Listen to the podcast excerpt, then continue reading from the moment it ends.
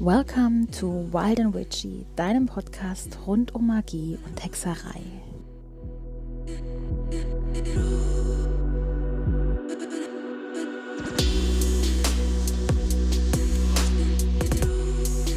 Hallo, du wunderbares und magisches Wesen und herzlich willkommen zu einer neuen Folge von Wild and Witchy. Ich bin Chiara, ich bin Hexe, Coach, Autorin und Mentorin for Witchy Women. Und wir machen heute mit der Götterreihe weiter hier im Walden Witchy Podcast. Und zwar stelle ich euch heute wieder in einer Solo-Folge eine meiner Gottheiten vor und das ist diesmal Ganesha. Ganesha, jeder hat ihn eigentlich schon mal irgendwo gesehen. Das ist der elefantenköpfige Gott und ist auch der bekannteste Gott aus dem hinduistischen Pantheon. Ähm, Ganesha ist der Sohn von Shiva und Parvati und ist der Gott des Erfolgs und der Zerstörer von allem Bösen bzw. von allen Hindernissen. Er ist gleichzeitig aber auch der Gott der Bildung, des Wissens, der Weisheit und des Wohlstands und gilt als Zerstörer von Eitelkeit, Selbstsüchtigkeit und Stolz. Und er ja, er personifiziert sozusagen das materielle Universum in all seinen unterschiedlichen Ausprägungen. Es gibt viele Geschichten darüber, wieso Ganesha einen Elefantenkopf hat. Die bekannteste ist, dass die Göttin Parvati einsam war, als ihr Gemahl Shiva zur Meditation ins Himalaya-Gebirge ging. Und Parvati wünschte sich ein Kind und knetete so einen Jungen mit einem Menschenkopf aufs Leben und hauchte ihm Leben ein und nannte ihn Ganesha. Danach war sie aber so erschöpft, dass sie ein Bad nehmen musste. Kennen wir alle, ne? Und Ganesha bewachte die Tür und sorgte dafür, dass niemand seine Mutter im Bad störte. Als Shiva dann aus dem Himalaya zurückkam, ließ Ganesha den für ihn fremden Gott nicht ins Haus und Shiva wurde daraufhin so wütend, dass er Ganesha den Kopf abgeschlagen hat. Und ab hier gibt es dann unterschiedliche Versionen, allerdings nur im Detail. Einmal hieß es, dass Parvati totunglücklich war und ihren Mann anbettelte, Ganesha wieder zusammenzusetzen und erneut zu beleben und dass Shiva nachgab, Ganesha aber trotzdem bestrafen wollte und ihm deshalb den Kopf des Tieres geben wollte oder gegeben hat, das er als erstes finden würde. In einer anderen Variante war Parvati super, super zornig auf Shiva und hat ihm befohlen, Ganesha wieder zusammenzusetzen. Aber sie konnten Ganeshas Kopf nicht mehr finden. Und Shiva hat deshalb versprochen, dass er Ganesha den ersten Kopf des Lebewesens bringen würde oder anbringen würde, das er fand. Die Geschichte, die ich zuerst gelesen habe, war ähnlich. In der war es so, dass Parvati ihn beim Baden, also Ganesha beim Baden, aus dem Schmutz ihres Körpers formte und mit nach Hause nahm. Und ihr Mann Shiva war vom Anblick des für ihn fremden Jungen so erbost und überrascht, dass er Ganesha da den Kopf abgeschlagen hat. Parvati trauerte sehr darüber und um sie zu trösten, schickte Shiva dann seine Truppen aus, um den Kopf eines schlafenden Wesens, das Richtung Norden lag, zu holen. Und auch hier war es dann natürlich der Elefant, der seinen Kopf verloren hat. Und dann, ja, dass dieser Kopf dann eben auf Ganeshas Körper wieder befestigt wurde, damit er zurück ins Leben gerufen wurde. Und in der Geschichte hat Shiva ihn darauf zum Führer seiner Truppen ernannt und verlieh ihm die Gabe, dass die Menschen ihn bei all ihren großen Taten anbeten und verehren würden. Eine andere Geschichte, die ich von Ganesha liebe, ist die von Ganesha und dem Mond. Und Ganesha liebt Süßigkeiten und kann bei ihnen einfach nicht Nein sagen. Und als ihm zur Verehrung wieder eine große Menge Süßigkeiten gebracht wurden, hat er die alle an Ort und Stelle komplett aufgegessen. Und erst Stunden später machte er sich dann mit seinem Reittier auf den Weg nach Hause. Nach einer Weile wurde seine Ratte dann von einer Schlange erschreckt und Ganesha verlor die Balance und fiel hin. Dabei sprang sein Bauch dann auf und alle Süßigkeiten fielen auf die Straße. Und ja, Ganesha sammelte zwar alle Süßigkeiten wieder ein, packte sie sich wieder in, ihren, in seinen Bauch zurück und band sich dann seinen Bauch mit der Schlange zu und dachte, niemand hätte es gesehen. Aber da war der Mond, Chandra. Und Chandra musste so laut darüber lachen, dass Ganesha wütend wurde und ihn dazu verflucht hat, sich nie wieder am Himmel blicken zu lassen. Chandra bat ihn dann um Verzeihung und Ganesha schwächte danach seinen Fluch ab. Zum einen war er zu gutmütig und zum anderen war es auch einfach viel zu dunkel in der Nacht. Und so durfte der Mond von nun an einen Tag pro Zyklus in voller Größe strahlen, dann langsam abnehmen und anschließend wieder langsam zunehmen. Ganeshas ganzes Aussehen ist voller Symbolik. Sein großer Kopf steht für Weisheit, Intelligenz und die Fähigkeit, groß zu denken. Seine Ohren stehen für die Fähigkeit, aufmerksam zuzuhören und sein kleiner Mund dafür, dass man passend zum Zuhören weniger reden sollte. Wenn du im Januar die Folge Spiritual Feminist mit Kaya Andrea Otto gehört hast, dann erinnerst du dich vielleicht daran, dass genau das in einem anderen Kontext schon Thema war, nämlich dass wir Menschen meist verlernt haben zuzuhören und in den Unterhaltungen eigentlich nur noch darauf warten, dass wir selber etwas sagen können. Zurück zur Symbolik. Ähm, Ganeshas Rüssel symbolisiert hohe Effizienz und Anpassungsfähigkeit, weil so ein Elefantenrüssel kann ja auch greifen. Die beiden Stoßzähne des Elefantenkopfes stehen für die Gegensätze zwischen Tag und Nacht, warm und kalt, Freude und Schmerz und so weiter. Und Ganesha selbst hat aber nur einen einzigen Stoßzahn, der andere ist abgebrochen.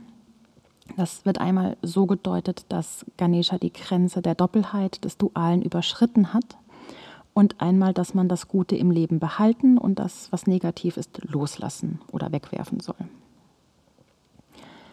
Der Bauch von Ganesha steht für die Vollkommenheit und dass man alles im Leben, ob gut oder schlecht, ausschließlich in Liebe und Frieden verdauen, also verarbeiten soll.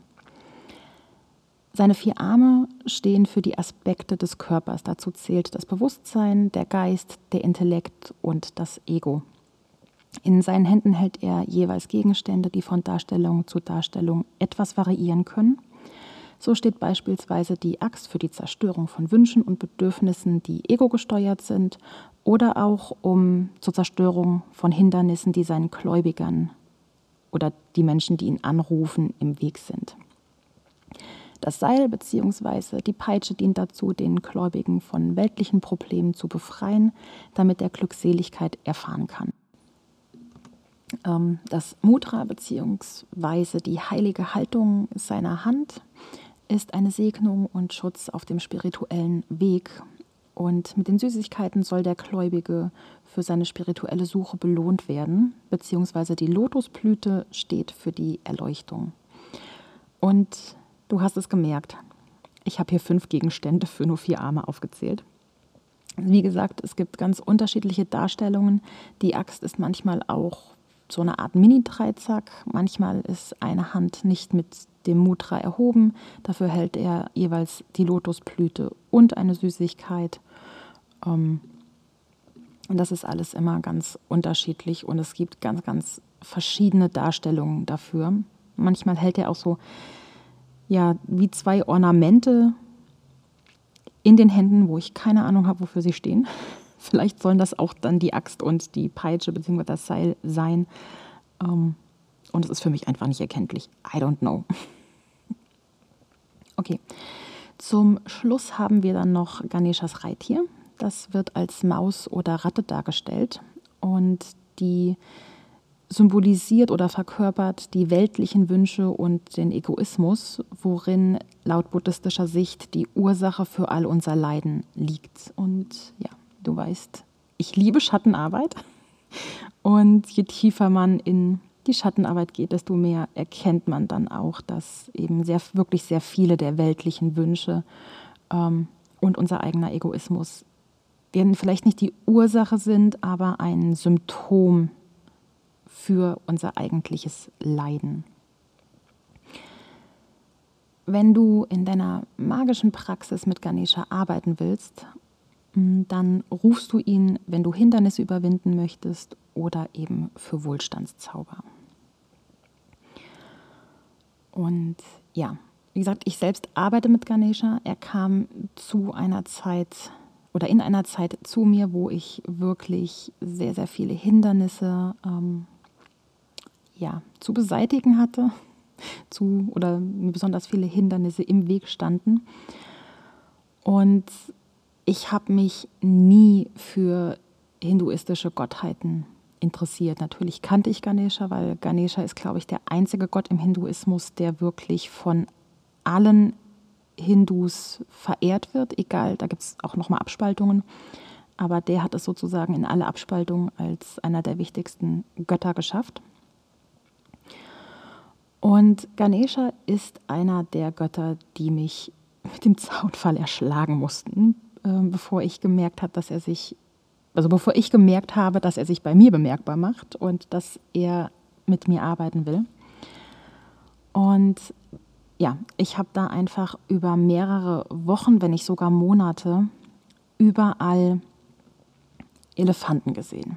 Elefanten, Ganesha-Motive, Statuen, also egal, wo ich online war, jegliche Werbung neben an den Seiten hat mir irgendwelche T-Shirts und Pullis, Deckchen, Wandteppiche, whatever, äh, angezeigt, wo entweder ein Elefant drauf war oder wirklich Ganesha selbst. Ich bekam überall Ganesha-Statuen angezeigt, obwohl ich nie danach gesucht habe. Ähm, und auch im Freundeskreis, also die Sprache nie da drauf kam. Also es war halt einfach überall waren Elefanten und Ganesha, wirklich überall. Ich bekam gar nichts anderes mehr angezeigt. Und auch in jedem Film oder jede Serie, die ich geguckt habe, überall war irgendwo Ganesha. Entweder wurde er, also gab es da Charaktere drin, die äh, Hindus waren und ganz aktiv man an Gesha angebetet haben, dass man wirklich die Tempel von ihm sah und Statuen. Manchmal waren das aber da auch einfach nur, dass in irgendeiner anderen Serie, die überhaupt nichts mit Indien und Hinduismus zu tun hatte, plötzlich jemand stand, der ein T-Shirt mit einem Ganesha-Print anhatte. Oder irgendwo so in der Ecke eine Ganesha-Statue war, ganz unprominent. Also wirklich ganz, ganz ähm, unterschiedlich. Und irgendwann habe ich dann halt auch endlich gemerkt, hm, ich glaube, Ganesha will mit mir arbeiten. Ich glaube, ich sollte mich mit ihm beschäftigen und habe mir einfach, ähm, als so eine Werbeanzeige wieder kam, eine Ganesha-Statue bestellt. Und danach war Ruhe. Danach war wirklich Ruhe. Ich habe danach keine, äh, wenn ich nicht danach gesucht habe, nichts mehr angezeigt bekommen von Elefanten und Ganesha. Und danach habe ich mich dann auch erst mit Ganesha selbst ähm, ja, beschäftigt. Und halt allein dieser Punkt der Zerstörer von Hindernissen, das war zu der damaligen Zeit einfach, wo es mir wie Schuppen von den Augen fiel und ich wirklich dann dachte, okay, ja, jetzt weiß ich, warum er so prominent hier war, jetzt weiß ich, warum er mit mir arbeiten will weil ich seine Hilfe in diesem Moment einfach ganz, ganz dringend gebraucht habe. Und spannenderweise ist Ganesha jetzt die einzige meiner Gottheiten, der wirklich eine eigene Statue hat. Für alle anderen habe ich ähm, symbolische Statuen, also zum Beispiel die Venus von Willendorf oder eine Art Göttinnenstab selbst gemacht. Ganesha ist in dem Sinne auch der einzige männliche Gott, mit dem ich arbeite. Ähm, oder der mit mir arbeiten will, sagen wir es eher so. Und ich habe jetzt schon ganz, ganz lange nicht mehr mit ihm gearbeitet, ihn nicht mehr angerufen.